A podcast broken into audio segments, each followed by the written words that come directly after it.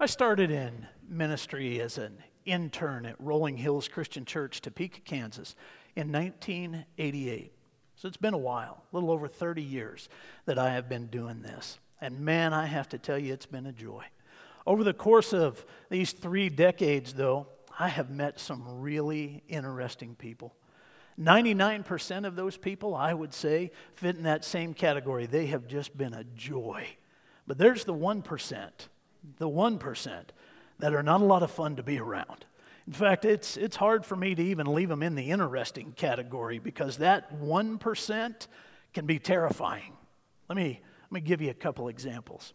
Before we built this building, when we were in our old building where the hospital is at now, one Sunday morning, I hadn't been here that long, maybe six, eight months. We had a lady that showed up in church for the very first time and the only time.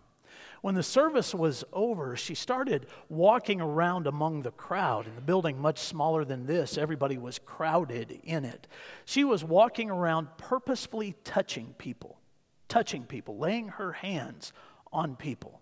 I thought it was curious when she came and laid her hand on me and didn't say anything, and then she just moved on. And I watched her as she moved on. She went right to Ray Brossman. Ray had been leading worship that morning, and she laid her hand on Ray. And then I saw her go to a few other people, and I, I, was, I was intrigued, but I didn't know what the story was, not until Monday morning. When she came into my office, and if you remember that building, the way everything was set up, the office right outside the sanctuary, she had just come in and sat down in a chair across from my desk, and she asked if she could hold my hands. Now, I'm not a, a real touchy individual. And so I, I was at first tempted to say, absolutely not. But I was feeling pastoral, and so I said, okay. And so I stuck my hands across the desk, and she grabbed hold of them. And she just sat there, not saying anything, holding my hands for a little while. She said, Can you feel that? Can you feel that? And I said, You got to help me out. What are we talking about? Because the only thing I could feel was her hands. She said, Do you, do you feel that energy? And I said, I, I, don't. What are you talking about? She said, There's an energy between the two of us. And if we could combine our energy, I am absolutely convinced that we could heal Lincoln County of asbestosis. So, will you combine your energy with me? I pulled my hands back and I started visiting with her a little bit more. Found out that she was a member of the occult sent here out of Sandpoint. She had opened up a little shop in a house, and her goal was to try to bring her energy, if you will, into this community. And she did so utilizing asbestosis as her opening. She wanted to heal this community of asbestosis. It didn't take very long to find out that she wanted to do it through demonic power, or that's what she was wanting to present. I finally found myself so full of the heebie jeebies that I wasn't sure what to do when the lady said to me, Can I come around and touch your head? And I said, No, you may not. And so that's, I'm just drawing a big old line right there. She told me that she'd been walking through our crowd, touching people, trying to find different energies within our church because she believed the church would be instrumental in her mission. I said, Ma'am, we are not on the same page, not at all. And she was a little bit taken back by that. And she said, You don't want to heal this community? I said, Oh man, do I ever want to see this community healed. And that's going to happen through Jesus Christ. And we're not talking about a physical healing, we're talking about a spiritual healing. And I said, Can I pray with you? And she said, Well, I believe that'd be okay. And so she sat back down after trying to touch my head. She sat back down and I prayed for her. And at the end of my prayer, I prayed in Jesus' name. And as sure as I'm standing before you, this is what happened. She shrieked shrieked, the loudest, shrillest kind of yell I've ever heard, jumped up and ran out of my office because I had prayed in Jesus' name. And I never saw her again. And I'm pretty happy about it. In fact, I'm very happy about it. She fits in that 1% category. There was another lady after we had built this building about 15 years ago that came to worship with us. She had opened a business here in town as well her business was to contact the dead. So she would tell people that she could contact their loved ones that had died husbands, mothers, fathers, children, even children that had not been born, that had died in the womb. She advertised that she could contact them for you and you could talk to them through her. When we found out that that's what she did and she was coming to church, she'd always stand right there in the back. She never sat down, she just stood there in the back. When we found out that's what the case was, she and I had a conversation. Suffice it to say, it didn't go well because I told her that what she was advertising and what she was talking about with people goes directly against Scripture. And she said, What do you mean it goes directly against Scripture? So I opened up to Luke chapter 16. I read this passage to her. There was a rich man, this is verse 19. There was a rich man who was clothed in purple and fine linen and who feasted sumptuously every day. And at his gate was laid a poor man named Lazarus, covered with sores, who desired to be fed with what fell from the rich man's table. Moreover, even the dogs came and licked his sores. The poor man died and was carried by the angels to Abraham's side. The rich man also died and was buried. And in Hades, being in torment, he lifted up his eyes and saw Abraham far off and Lazarus at his side. And he called out, Father Abraham, have mercy on me and send Lazarus to dip the end of his finger in water and cool my tongue, for I am in anguish in this flame. But Abraham said, Child, remember that you in your lifetime received your good things, and Lazarus in like manner bad things. But now he is comforted here, and you are in anguish. And besides all this, between us and you, a great chasm has been fixed, in order that those who would pass from here to you may not be able, and none may cross from there to us. And he said, Then I beg you, Father, to send him to my father's house, for I have five brothers so that he may warn them, lest they also come into this place of torment. But Abraham said, They have Moses and the prophets, let them hear them. And he said, No, Father Abraham, but if someone goes to them from the dead, they will repent. And he said to him, If they do not hear Moses and the prophets, neither will they be convinced if someone should rise from the dead. I explained to her that a great chasm has been fixed between the living and the dead as well, and that there isn't communication that happens and anything that would represent that is demonic. She didn't like what I had to say and has not been back in worship with us since. My point being this people have been fascinated with the issue of death for a long time. And there is a, a lot of wrong teaching and misconceptions about death. There's a lot of wrong teaching and misconception about what happens after we die, how we can talk to those that have died. There's a lot of wrong teaching and misconception about people from the dead coming back and communicating with those that are still living. There's all kinds of wrong teaching, and most of it is tied to the occult. Most of it is satanic. And if it is left unchecked, if it is never corrected, if it's never confronted, it will lead other people astray. In this particular case, or those two particular cases, that's what they were after. The occult is always looking to deceive, it's always looking to lead people astray. And if can do that, if the occult can do that through something as personal and as real as death, particularly the death of loved ones, then it'll find traction and it'll be successful. I use it, speaking of the occult, because it's an it. That's really what it is.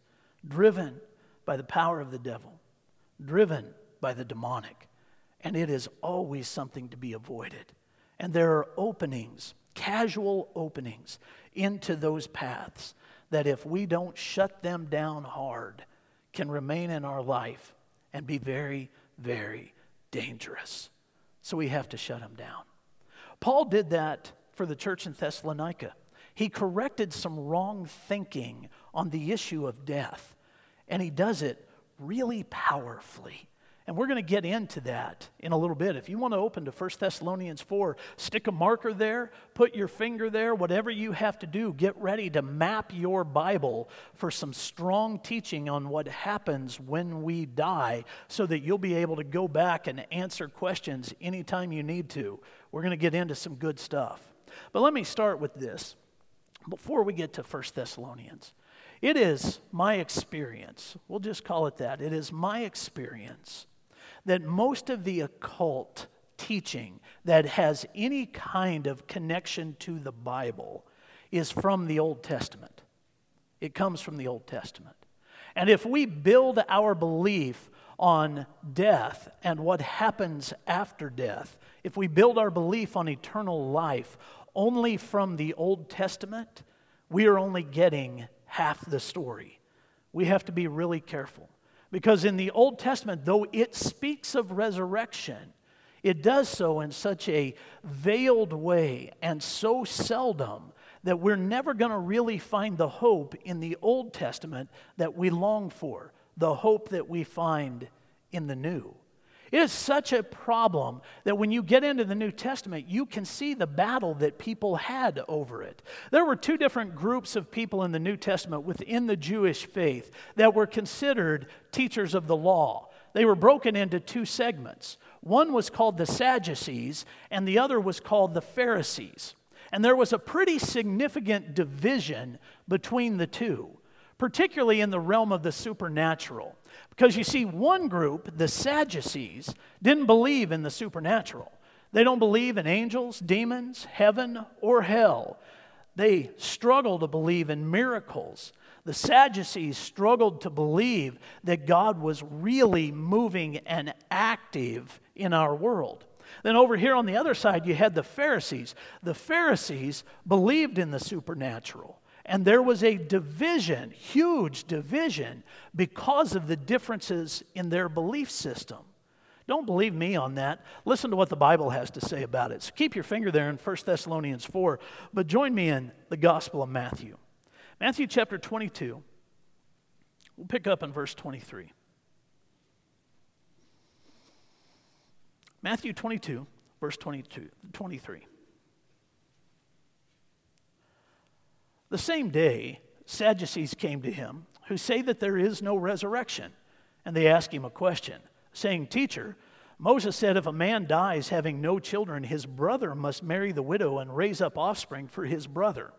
Now there were seven brothers among us. The first married and died, and having no offspring, left his wife to his brother. So too the second and third down to the seventh. After them all, the woman died. In the resurrection, therefore, of the seven, whose wife will she be? For they all had her. Now, isn't that an interesting thing? They thought they had a trap. They thought they were about to spring it on the creator of the universe because they didn't believe in the supernatural. So they didn't believe that God could do things even in the heavenly realm that go beyond our comprehension. So they were trying to paint this very practical question in a manner in which it would trap the Lord. This is what Jesus said, verse 29.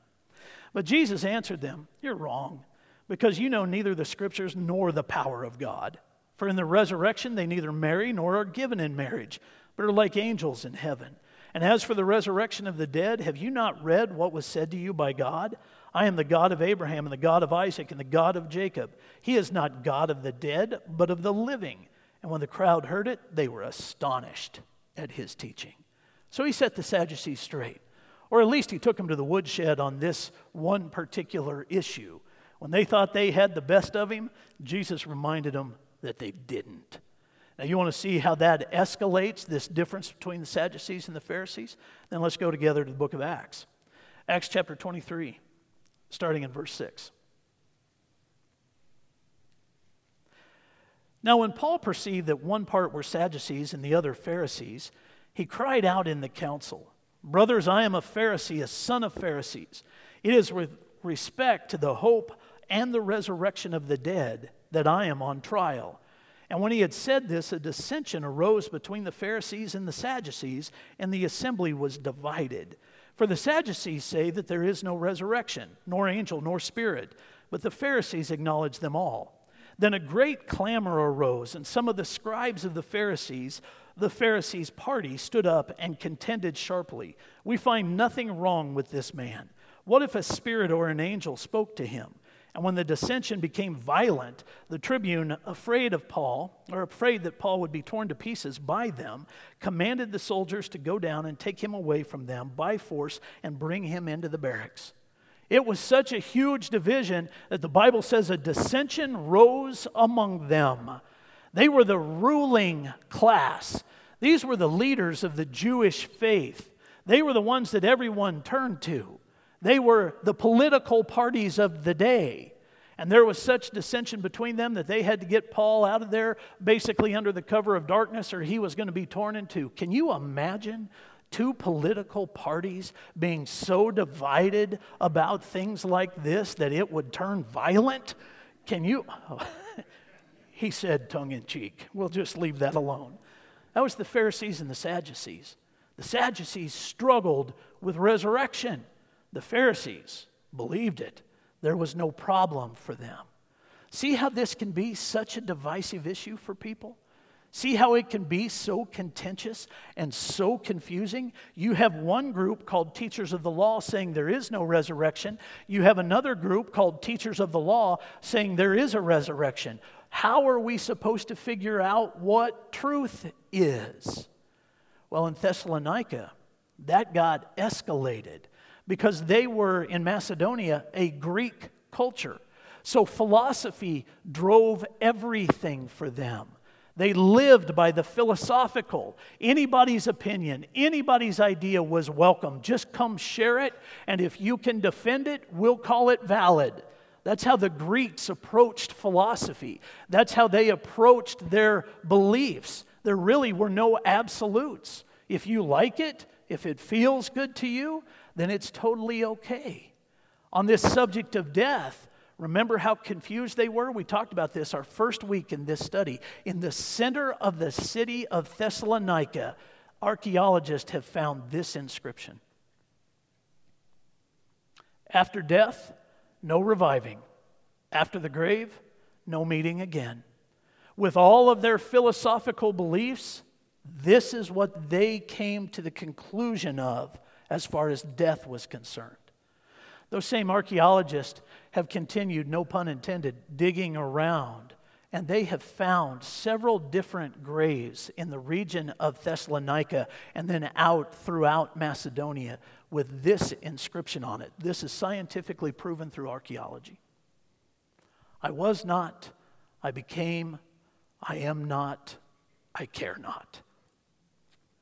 That's how they approached life and death. That was a prevailing idea. Raina, do you have your mic right now? Lord, Where is it? To my left? Okay. I'm going to grab number seven, Ethan. We'll see where we go with this. I want to ask Steve Snockenberg a question about this. So you keep reading what's up there. And Steve, if you don't know Steve, Steve is one of our elders. He is also the funeral director in town, and you have been a funeral director for how long? for 28 years. Steve has dealt a lot with death. He has dealt a lot with people that have to try to work their way through this issue. He has dealt a lot because he is a Christian, not only an elder, but an ordained minister, because he is a Christian who treats his business world as a ministry. He has addressed this over and over and over again. And he didn't know until right before the service that I was going to put him on the spot, and he didn't know what I was going to ask him because I wanted a very real, very raw response. Steve, when you see this and recognize that that is inscribed on a number of headstones in the region of Macedonia, what goes through your mind? Well, it's kind of sad to say.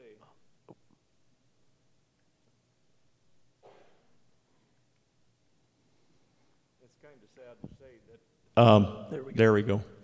Um, people in our community believe that very thought. Hmm. And not just any ordinary people, prominent people within our community believe that very thought. And there's no hope there. There's no hope at all. Um, when you have no hope, there's nothing to live for. And Jesus gives us all the hope that we need. Death is the last step in this life that gets us to the next. And without Jesus, there's no hope of going any further. I've heard people right here in Libby say, there's nothing beyond this. There's nothing out there. They believe, just like the, the Russian astronaut, that he saw nothing out there when he went up there. And there's no God, but there is a God. There is a creator. Uh, he has a son, and his name is Jesus. And eternity, church, eternity is forever. and it only comes through Jesus. And that's the hope that I have, and I know that's the hope that all of you have as well. Nice. Thank you very much. That's why I didn't give him any warning. That'll preach. Way, way to go, Steve. I was not, I became, I am not, I care not. There is no hope in that.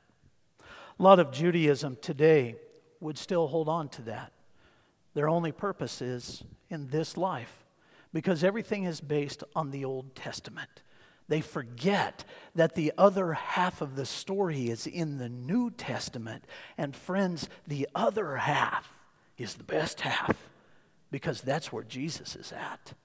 Let me show you how Jesus changes this equation. This is found in the book of 2 Timothy, chapter 1, starting in verse 8. Paul writes, Therefore, do not be ashamed of the testimony about our Lord, nor of me, his prisoner, but share in suffering for the gospel by the power of God, who saved us and called us to a holy calling, not because of our works, but because of his own purpose and grace, which he gave us in Christ Jesus before the ages began, and which has now been manifested through the appearing of our Savior Christ Jesus, who abolished death and brought life and immortality to light through the gospel, the good news. Jesus is the rest of the story. Jesus is the best of the story. In 1 Corinthians chapter 15, the first 26 verses of that, the apostle Paul would line out resurrection, the truth of it. You don't have to turn, just listen. Now I would remind you, brothers, of the gospel I preached to you, which you received, in which you stand, and by which you are being saved, if you hold fast to the word I preached to you, unless you're believed in vain. For I delivered to you as of first importance what I also received that Christ died for our sins in accordance with the Scriptures, that he was buried, and that he was raised on the third day in accordance with the Scriptures, and that he appeared to Cephas, then to the twelve. Then he appeared to more than 500 brothers at one time, most of whom are still alive, though some have fallen asleep. Then he appeared to James, then to all the apostles. Last of all, as to one untimely born, he appeared also to me for I am the least of the apostles, unworthy to be called an apostle because I persecuted the church of God. But by the grace of God, I am what I am, and his grace towards me was not in vain. On the contrary, I worked harder than any of them, though it was not I, but the grace of God that is with me. Whether then it was for they, so we preach, so you believed. Now, if Christ is proclaimed as raised from the dead, how can some of you say that there is no resurrection of the dead? But if there is no resurrection of the dead, then not even Christ has been raised. And if Christ has not been raised, then our preaching is in vain and your faith is in vain. We are, are even found to be misrepresenting God because we testified about God that He raised Christ, whom He did not raise, if it is true that the dead are not raised. For if the dead are not raised, not even Christ has been raised. And if Christ has not been raised, your faith is futile and you are still in your sins then those also who have fallen asleep in Christ have perished. If in Christ we have hope in this life only, we are of all people most to be pitied. But in fact, Christ has been raised from the dead, the first fruits of those who have fallen asleep. For as by a man came death, by a man has come also the resurrection of the dead. For as in Adam all die, so also in Christ all shall be made alive, but each in his own order. Christ, the firstfruits. Then at his coming, those who belong to Christ. Then comes the end when he delivers the kingdom of God the Father after destroying every rule and every authority and power. For he must reign until he has put all his enemies under his feet. The last enemy to be destroyed is death. There's the resurrection. There's the resurrection. Folks, listen to me on this. The doctrine of death is progressive and it is gradual. Even the biblical doctrine of death is progressive and gradual.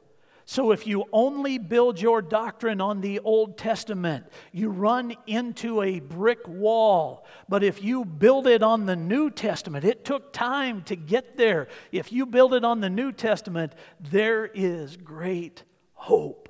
There is great hope. And that's what we hold on to after we die, there is great hope.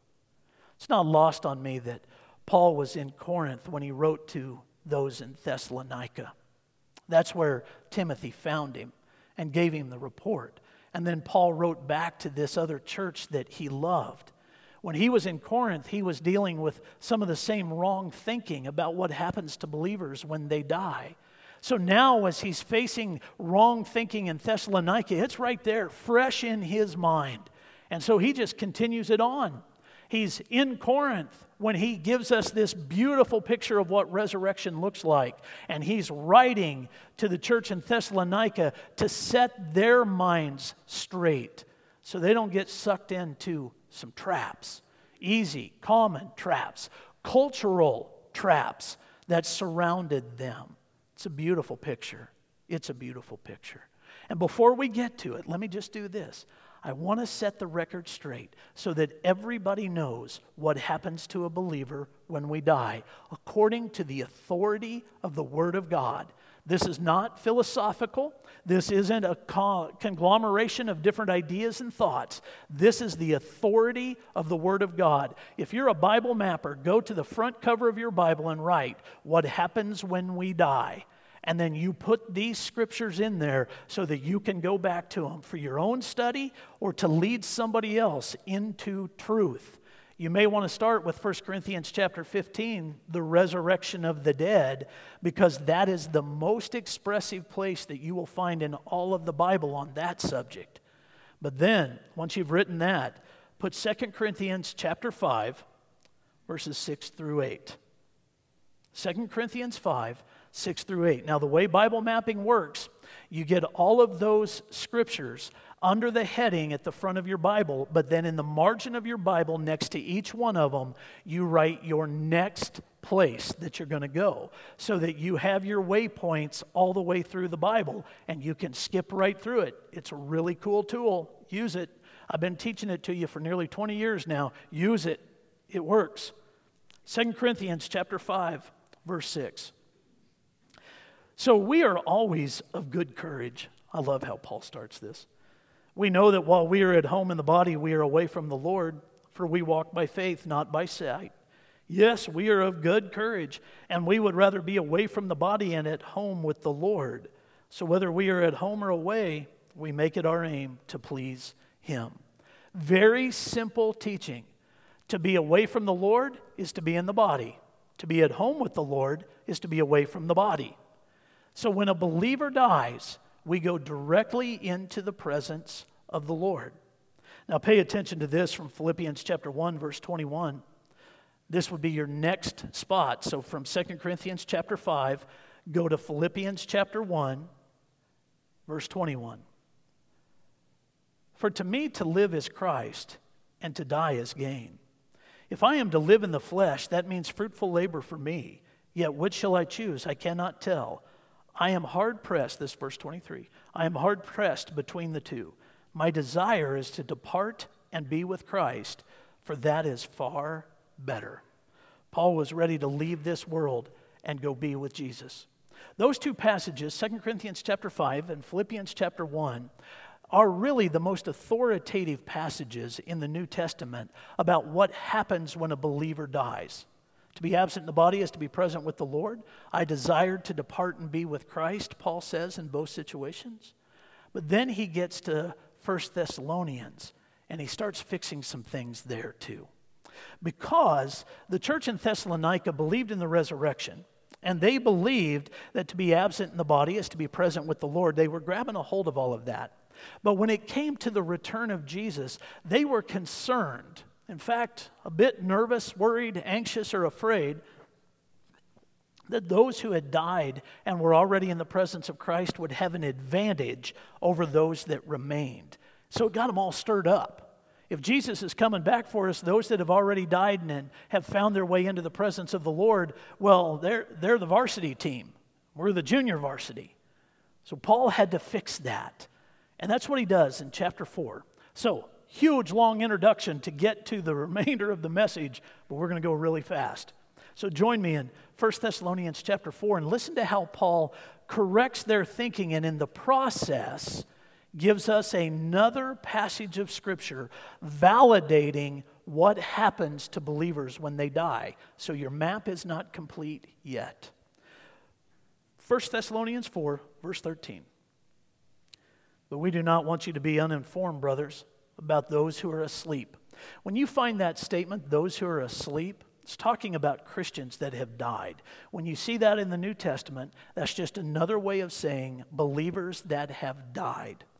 We do not want you to be uninformed, brothers, about those who are asleep, that you may not grieve as others do who have no hope. For since we believe that Jesus died and rose again, even so, through Jesus, God will bring with him those who have fallen asleep. Now, let me stop right there, verse 14. That's a really cool passage. Because if you apply logic, and logic is a Bible study tool, if you apply logic to it, here's what you will learn very quickly. We can't come back with Jesus if we aren't with Jesus. So 1 Thessalonians chapter 4 verse 14 becomes the last waypoint on your map. Jesus is bringing with him those that have died in him. So to be absent in the body is to be present with the Lord. When we desire and to depart with and be with Christ, 1 Thessalonians chapter 4 tells us that that's what happens. It's very cool. Verse 15. For this we declare to you by a word from the Lord, that we who are alive, who are left until the coming of the Lord, will not precede those who have fallen asleep. For the Lord himself will descend from heaven with a cry of command, with the voice of an archangel, and with the sound of the trumpet of God, and the dead in Christ will rise first. Then we who are alive, who are left, will be caught up together with them in the clouds to meet the Lord in the air, and so we will always be with the Lord. Therefore, encourage one another with these words. All right. You know how we said when we started this study, if you were with us a few weeks ago, that from time to time we're going to jump into the deep end of the pool? We're about to jump into the deep end of the pool. Put on your goggles, grab your flippers. Here we go. If you don't like that illustration, grab the saddle horn. You're in for the ride of your life. If you don't like that illustration, hold on to the wheel real tight because we're going to go real fast and it's going to get crazy. If you are paying attention, if you are a student of the Bible, then Paul just just shared something that should have made you go, "What now?" Because if those who have died in Christ are going to come back with Jesus, and then he says the dead in Christ will rise first, how does that work? This looks like a seeming contradiction. Those that have died in Christ are coming back, but the dead in Christ will rise first. This doesn't make sense. Jesus is coming in the clouds, the dead in Christ will rise from the ground. How do we reconcile that? Well, we reconcile that by understanding that the New Testament shares something that is either a stumbling block for people or it is such an extreme mystery that they never pay attention to it. Most people fit in the second category. It is such an extreme mystery that we never pay attention to it. What I'm talking about are the two resurrections. There are two resurrections. Some of you are ready to say, Hold on, preacher. It is hard enough for me to wrap my mind around one resurrection. Why are you now going to talk about two? Because the Bible does. The Bible does. And I'm going to show them to you because I don't want you to believe me on this. But just so we're all on the same page, take a look at what they are. The first resurrection is the resurrection of life. The second resurrection is the resurrection of death. The resurrection of life is the one that Paul is talking about in 1 Thessalonians chapter 4. It is the resurrection of the bodies of those that have died in Christ. It is the point where you receive the glorified body. Until then, your soul is in the presence of the Lord. But at this moment that he's talking about, that's when you receive the glorified body. Now, there are two other passages of Scripture that link all of this. So let me show them to you. The first is in John chapter 5, verse 28. And you got to love how Jesus starts this. These are his words. If you have a red letter edition of the Bible, these are in red. You pay close attention to how he starts what we are about to hear. Do not marvel at this. Do not marvel at this. For an hour is coming when all who are in the tombs will hear his voice and come out, those who have done good to the resurrection of life, and those who have done evil to the resurrection of judgment. Now remember, we said there are two resurrections. There they are. Comes from the mouth of Jesus, not the mouth of Phil. Comes right from Jesus. Here they are again up on the screen. Resurrection of life, resurrection of death. One is for believers, the second is for those that have rejected Christ. Now let me show you Revelation chapter 20 so that you can see it a little more vividly, starting in verse 1. I love watching those of you that have your Bibles open right now. This is good stuff. Then I saw an angel coming down from heaven, holding in his hand the key to the bottomless pit and a great chain. And he seized the dragon, the ancient serpent, who is the devil and Satan, and bound him for a thousand years, and threw him into a pit and shut it and sealed it over him, that he might not deceive the nations any longer until the thousand years were ended. After that, he must be released for a little while. Then I saw thrones, and seated on them were those to whom the authority to judge was committed. And I saw the souls of those who had been beheaded for the testimony of Jesus and for the word of God, and those who had not worshiped the beast or its image and had not received its mark on their foreheads or their hands. They came to life and reigned with Christ for a thousand years. The rest of the dead did not come to life until the thousand years were ended. This is the first resurrection. Blessed and holy is the one who shares in the first resurrection. Over such, the second death has no power, but they will be priests of God and of Christ, and they will reign with him for a thousand years. Two resurrections. They are bodily resurrections, and judgment takes place at each. The first one happens directly after the rapture of the church. That's the resurrection of life. It's for those that have died in Christ. For about seven years, it appears during the tribulation period that that resurrection will continue. It's kind of a progressive revelation for the, the tribulation saints. Somewhere over 200 million people will come to know Jesus in a seven year period. They will also be resurrected and they will face the judgment seat of Christ where they will receive glorified bodies and their rewards in heaven and they'll reign with Jesus for a thousand years. But then the resurrection of the dead happens at the end of the thousand years. Two resurrections. The first resurrection and the second, they're separated by a thousand years biblically. That second one, that's the resurrection of death. Those that have rejected Christ up till now, during the seven year tribulation period and during the thousand year reign of Christ, they'll stand before the judgment seat of Christ. They'll stand before the great white throne judgment. And they will hear the Lord deliver to them their sentence for eternity, and I promise you, not one of those sentences will be good. Not one of them will be good, and they will last forever. There are two resurrections, friends. There are two resurrections. And Paul helped set that straight in 1 Thessalonians chapter 4 because that passage becomes a bridge between John chapter 5 and Revelation chapter 20 so that we can understand how it works the dead in Christ will rise first unto the glorification of their bodies in the first resurrection. And that's where they will stand. We will stand if we die before Jesus, stand before the judgment seat of Christ. And hopefully hear those words, well done. Folks, it's that first resurrection that you focus on. That second one can scare you. It shouldn't, because the first resurrection brings hope. The first resurrection is about Jesus. The first resurrection is the one that speaks to believers. And the way to experience it is by following Him. Two weeks ago, my son in law sent this to me late at night. It's been bouncing around on Facebook. Some of you may have seen it. In fact, I know some of you have already seen it, but it's really good. It shows us exactly how to follow the voice of Christ all the way home.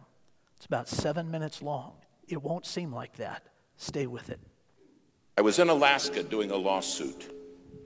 We're way out in the Aleutian Islands, getting ready to leave and go back to Anchorage and then home. And I had a ticket in my pocket to get on an airplane. A pastor came up and he said, Listen, I can save you money. I said, How's that? He said, I flew a small airplane up here and I fly a small airplane, and I can take you in my little airplane and you can save your ticket. And this did not sound, I said, gee, thank you so very, very much.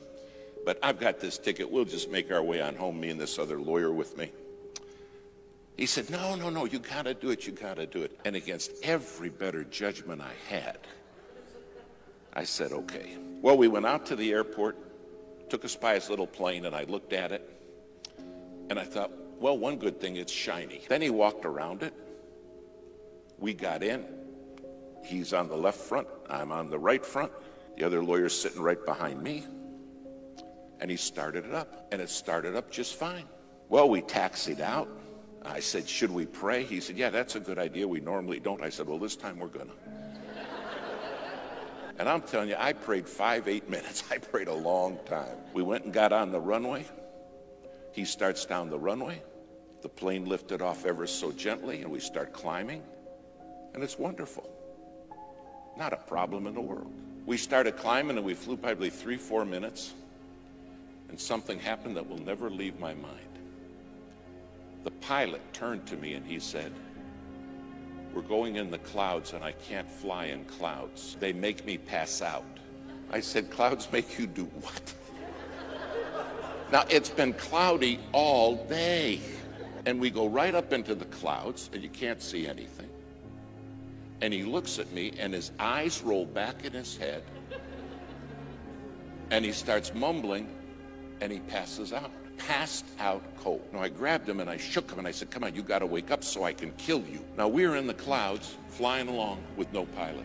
And my friend in the back seat said, We're dead, aren't we? I said, There's a very good chance of that, yes. He said, What are we going to do? I said, I don't know. But there was a radio right there, and I handed him the microphone and I said, Start asking for help. So he's in the back seat reaching up and he said, Hello, hello.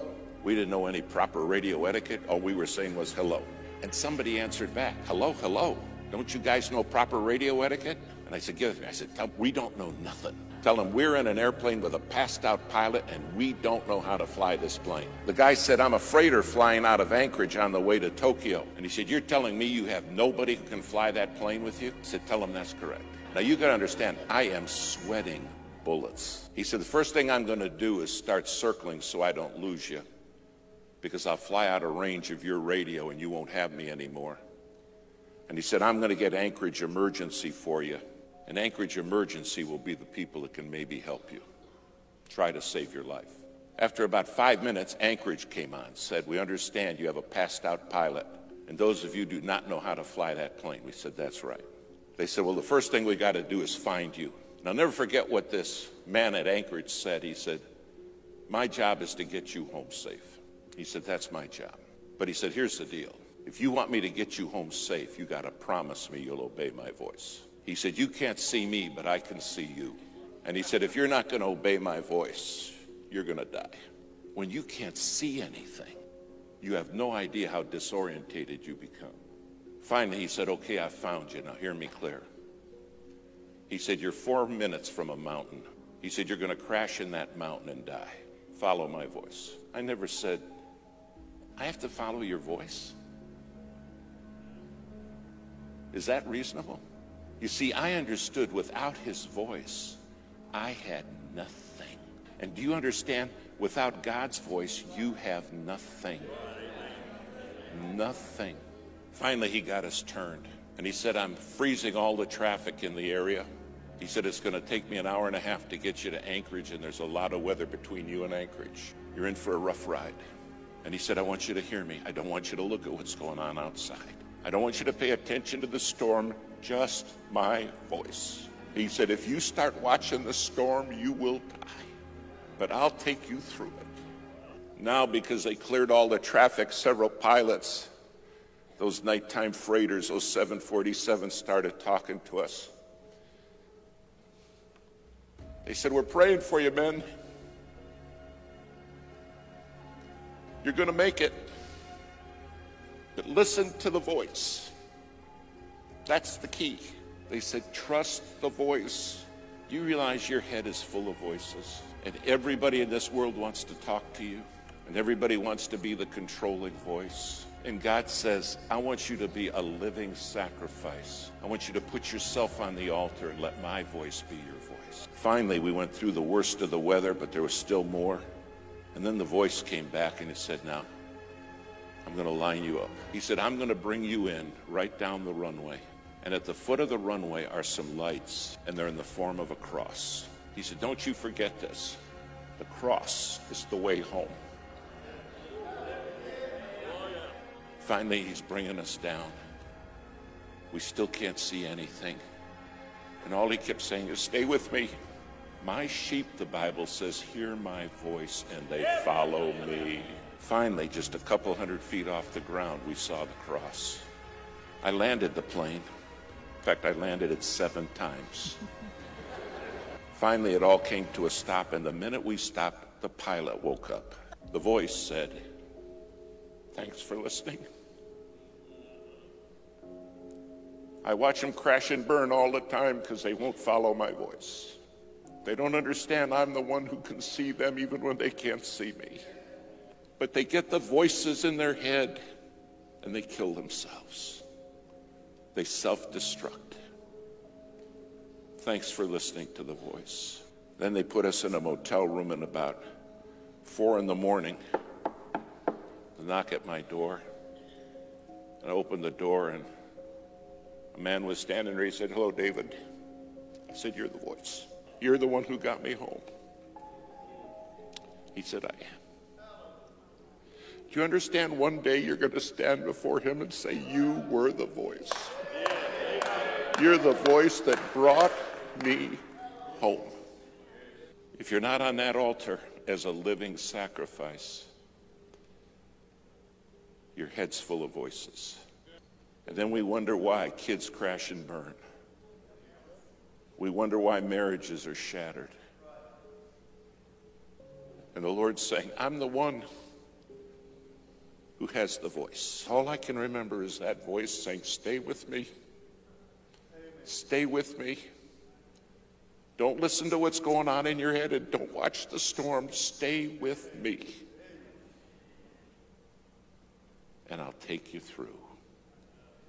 Tonight you have a God who has promised to take you through. A living sacrifice, holy.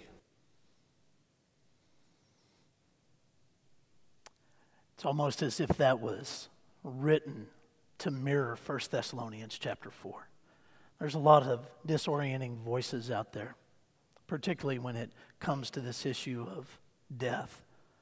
If we will listen to the only voice that matters, and that's Jesus. He'll lead us home. Revelation chapter 3, verse 20, he says, Behold, I stand at the door and knock. If anyone hears my voice and opens the door, I will come in and eat with him, and he with me. He's the voice we listen to. All the other stuff, well, it's, it's intriguing to study, but Paul just wanted to know you stay with Jesus all the way through because he's the best part of the story and the only voice that matters if you have not responded to his voice, why don't you let today be the day that you do? If you have not secured your relationship with him, why don't you do that today? If you've not been faithful unto baptism, why don't you do that today? Let all the questions that exist around you and within you just be washed away in that water. Just respond to his voice. Why don't you stand with us? I'm going to pray and then we'll sing together.